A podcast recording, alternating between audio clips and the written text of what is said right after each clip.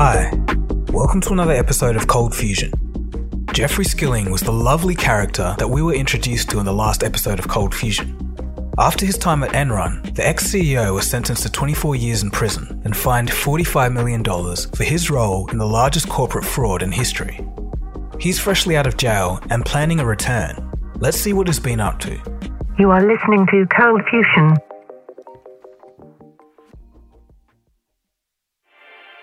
In 2010, Skilling gave a rare interview to a Fortune reporter. In the interview, he still defended the company's rationale in how they used mark to market accounting to inflate revenue. He was still angry at Andy Fastow for ratting out to the investigators and also his criminal actions of using specially made sub companies to soak up Enron debts and hide losses. Skilling appeared to be humbled in prison.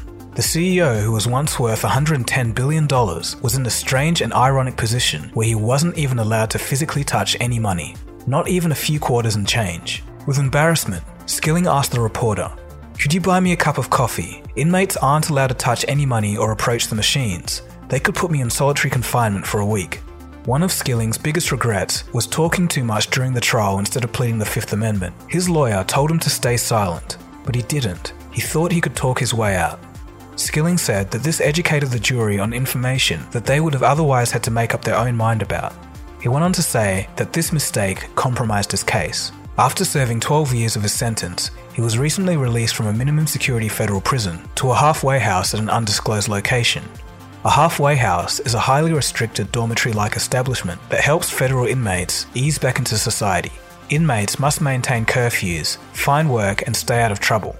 So, how much money did he get away with? It's unclear how much money Skilling has of that $100 million he made at Enron. Under his conviction, he was ordered to pay $42 million, and his court costs and legal defense cost another 20 million, so he could have up to $38 million. With that money, he should just lay low. Well, as you know from the title of this video and the previous episode, Skilling had other ideas. During his time at the halfway house, Skilling was already thinking of his next business and had already started having meetings for the new project. Currently, he's back in Houston, working out of an office in a wealthy executive neighborhood that coincidentally also is home to some of the energy industry's richest executives. Skilling has already met with more than two dozen former Enron executives. According to an insider, the former CEO has had a warm reception. According to the Wall Street Journal, Skilling has also met with software developers and blockchain and cryptocurrency specialists.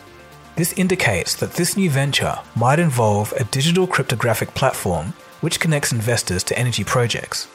Though all of this is unconfirmed, and that's an underlying issue, the main nature of the project is something of a mystery. People in contact with Jeffrey Skilling have signed non disclosure agreements.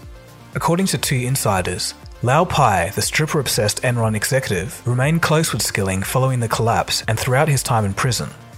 Lou Pai made approximately $300 million, and it's said that he's using some of that money to help out Skilling. Only two months after his release from prison, in April of 2019, Skilling was listed as a manager of a company called JKL 1990 LLC on the Texas Registry. Another company by the name of Paper Doll Style LLC is owned by Skilling's daughter and will be a professional partner. According to the National Post, there's reason to believe that these two companies are set up for the sole purpose of raising money and finding ventures to invest in. As mentioned in the previous episode, as part of the SEC judgment, Jeffrey Skilling is permanently barred from serving as an officer or director of any publicly held company.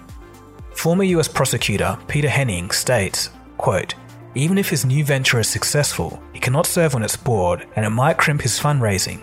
The problem with Skilling is that you may not want to be seen investing with him. End quote. And that's the obvious problem for Skilling. Who would want to work with one of the biggest convicted fraudsters in history?